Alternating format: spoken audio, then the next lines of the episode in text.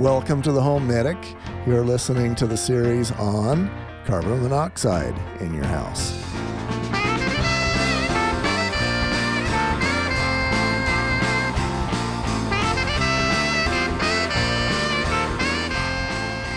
Welcome to the Home Medic, where we help keep your money in your wallet, your family out of the hospital, and McKay how to voice of happiness in the studio. How are you, McKay? I'm so great, Garth. How are you?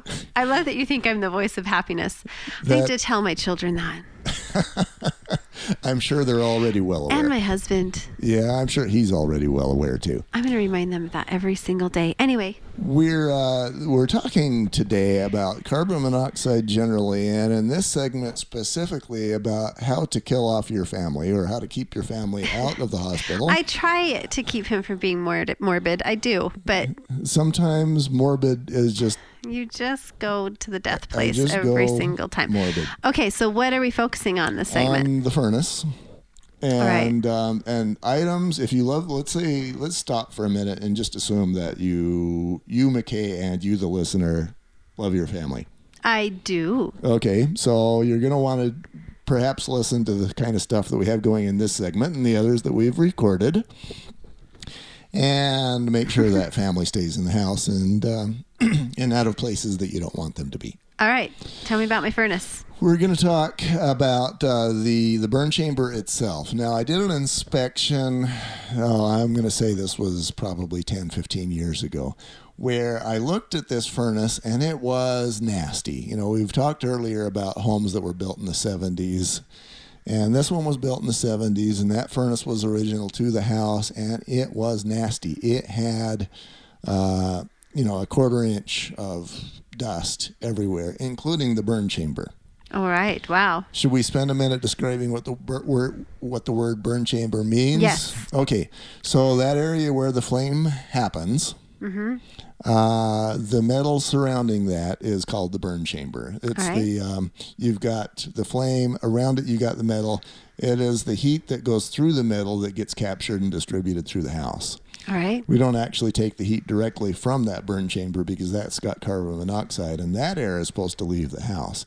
But um, anyway, so you've got uh, what you want to do is you want to make sure that you don't have any way for the carbon monoxide inside the chamber to actually get out into the area where that air is being distributed. Mm-hmm. Does that make sense? Yes, that makes sense. So if you've got a crack in that burn chamber, then you have a way for bad things to happen. So, did this particular furnace have a crack? This particular one had a crack, and I didn't see it because the burn chamber actually had a quarter inch of dust.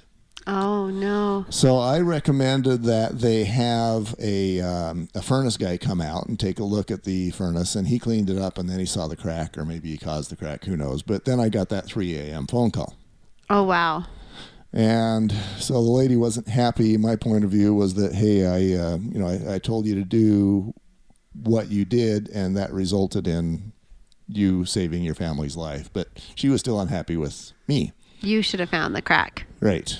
Uh, yeah. So, So, bring uh, your cleaning bucket next time, Garth. Yeah, I should and have clean seen out that through furnace. that quarter inch of dust. so what I learned from there is basically that if I see a quarter inch of dust the next time, even though I couldn't physically see whether there was a crack or not, I needed to be more clear that that very could easily, very easily could have caused the crack Hmm. behind the dust, and that I needed to paint the picture a little bit more dark. Right. A little more serious. So, how do you keep your furnace clean? So there's, uh, there, you know, basically the the short of it, the 99% of it is to replace that furnace filter as often as it needs to be done. All right. And Uh, that is monthly in the winter? It depends on the furnace filter type. You have those 30 day filters that are not worth a nickel. Right. And, you know, And the the better ones are actually so worth it. I was allergic to cats and Uh-huh. bought a home where they had cats. And I was so sad because they only had one cat. And I was so sad after about a week because I was allergic to my house. and then I got a really nice filter, and within about three days, it was gone. Yeah. It really does help. There's a reason why dogs don't like cats is because they have a better judgment of who belongs in a house, In a house. than we do. That's funny. Some people might be mad at you for that, Garth. Yeah, There are cat I- people. I think there's there's segments in pretty much every you know there's items in every segment that I pretty much Offend someone. yeah, so If you love cats, it's okay. offended. So you've got the filter, and like I say, that's 99%. You're going to want to make sure that you've got a good filter. You want to make sure that it actually filters the air. This often doesn't happen. Sometimes you've got a filter that maybe should be in a upper right or upper left to lower light right slash and I see where it actually has fallen the other way. So rather than filter the air, the air just brushes by it as it goes on its way into the house Oh. or into the furnace. Oh, wow.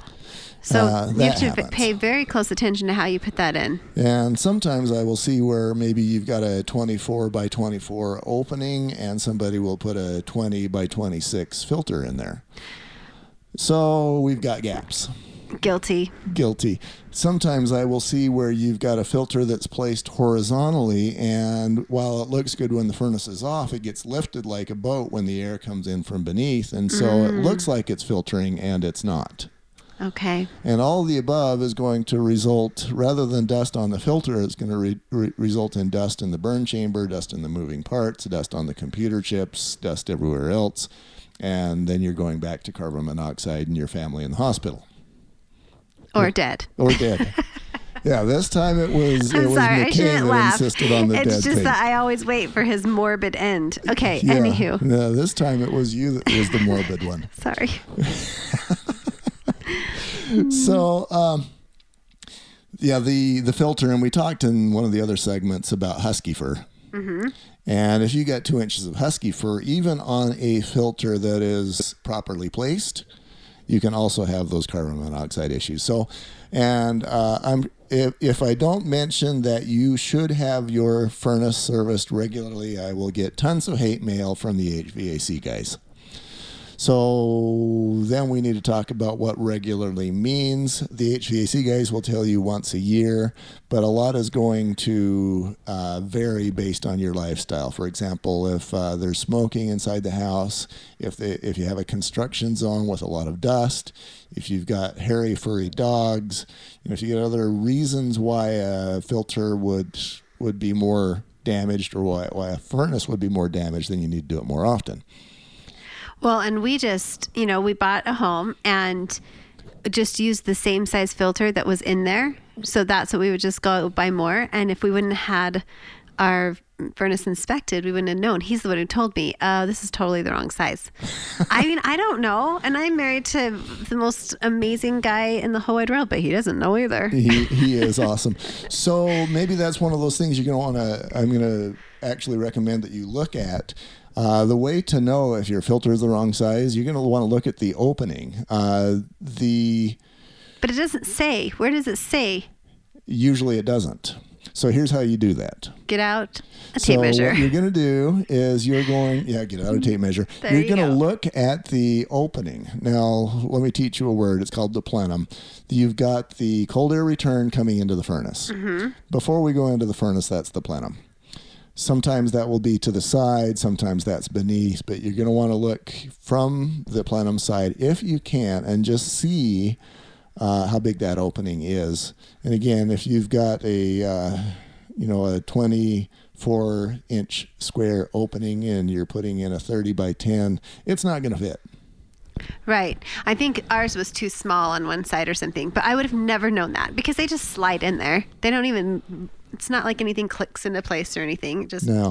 slides And in there. Sometimes actually they kind of sort of do because they will have a um, kind of the equivalent of a of a clothes hanger, Oh, for lack of a better term, that actually holds that thing in place. okay. Now, my favorite is Mine actually doesn't. the four inch filter that you just slide in there and it's going to stay because it's not going to tip over and the air is going to uh, force that to stay where it belongs.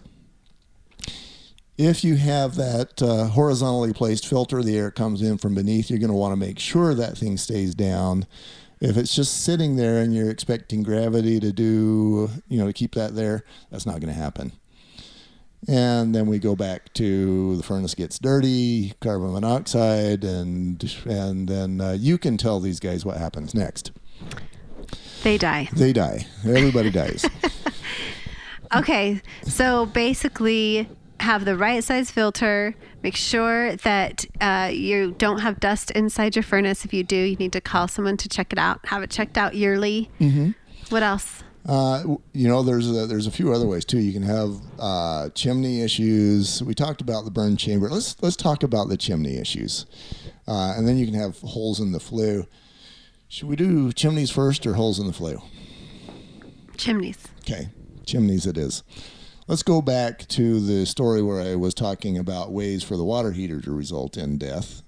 And it would be very similar. You know, you've got uh, quite often you'll have the furnace that actually vents into a chimney, and then the chimney is expected to allow that air out to the exterior. Only that doesn't happen because we've got raccoons in there. They're bringing in hay. You know, who knows? Maybe we've got a huge wasp nest. I saw the coolest wasp nest once inside a chimney. It was like nine inches in diameter. It was, you know, paper wasps. It was beautiful, but it was dangerous to the family. Right. So you got those sorts of things going, and you, uh, you then your family starts becoming at, at risk. Similarly, I have seen where people, and please, you, the listener, are way too smart for this to happen to you. So this doesn't apply to you, but it applies to your neighbor. So you're gonna want to help him because he's he's uh, a little bit less intelligent than than you, the listener, are, or you, McKay, right? Okay, sure. Here it comes. I have seen where people will actually block the top of the flue Why? uh, because it downdrafts occasionally. And so I've seen where somebody will put a piece of wood up there and then hold that down with a brick or two. And when that happens, But they wouldn't ever light a fire. um, yeah, they do because they put it up in the fall. Grandpa Joe puts it up in the fall, And they forget. And Grandma Maxine puts Hmm. uh, lights the fire a week later, and then you know the result: everybody dies. Everybody dies. You know, and that actually happened in a story that I often uh, tell when this subject comes up. There was a newspaper article I read where that actually happened. Uh, Grandma didn't have a lot of money, so she put out a bid for some roofing work. She hired the cheap guy, and he got up, he got started, he left his tools up on the top of the chimney. And he comes back the next day, knocks on the door, let the lady know he was going back up. She doesn't answer. No. Yeah. And you know the rest of the story. She didn't answer because she was dead. He blocked her chimney flue. Oh my goodness, that's a horrible story, Garth. Yeah, yeah. Maybe I'm going to get a whole bunch of fan mail from from the goths and everybody else. is gonna recover from me. that story. Yeah, not much of a story for for a voice of happiness. I guess that kind of makes me the voice of gloom, Yeah. gloom and doom. Um, you know, but I would rather be I would rather paint the picture as dark as possible so that you, the listener, uh, understand that this is not a, a subject to trifle with, and so that you know how to avoid all these sorts of subjects with your own family. Absolutely. Oh, that is horrible. So yeah, if you've got a, a chimney flue that is blocked in any way, um, that's flat out dangerous. And I Is there a way you that. can check it out yourself? Can you just get a ladder, climb up there, and look in it with a flashlight? The answer is yes, maybe. Uh, you know, the my answer is always maybe, but here's why it's maybe yes. If you feel comfortable getting on the roof, All right. then you can do it.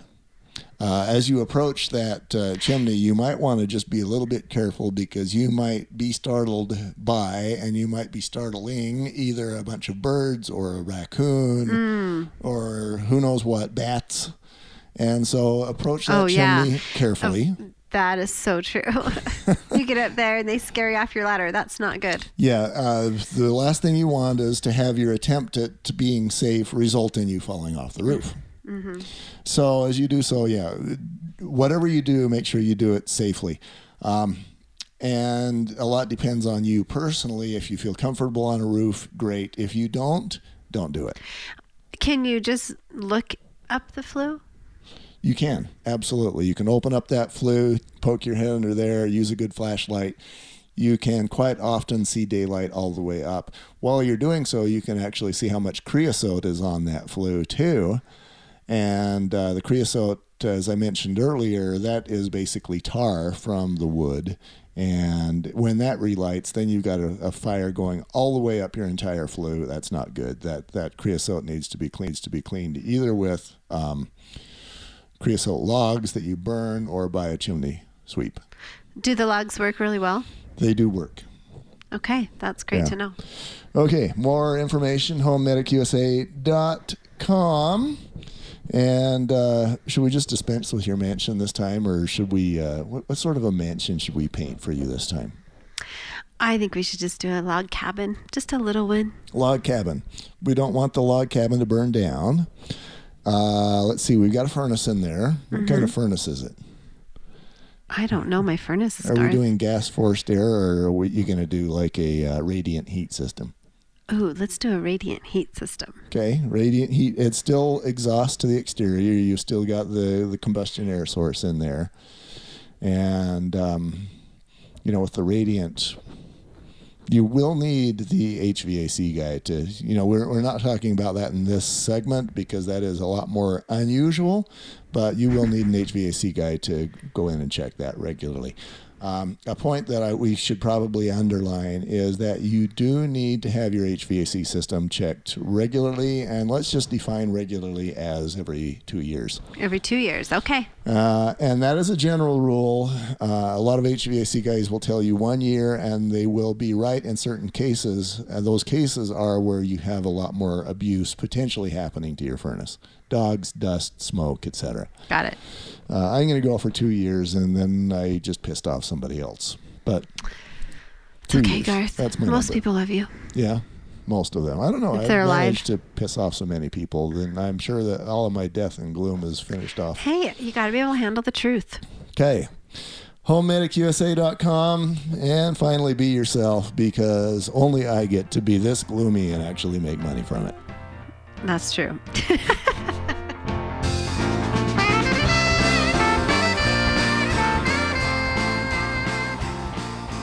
Hi, this is Julia McKay with your Natural Solutions tip for the day. Oh, we get to talk about emotions today, Julie. Woohoo! This is one of my favorite, favorite, favorite essential oils, and it is our specific blend called Cheer. Oh, I love cheer. It is so amazing. It promotes feelings of optimism and cheerfulness and happiness. Who does not want to feel that way? I think you live on cheer. Oh my gosh. All I know is if you're going to do any of the projects for Home Medic, you should probably be using cheer. if you'd like to know more, go ahead and contact us at Natural Solutions at HomemedicWorld.com.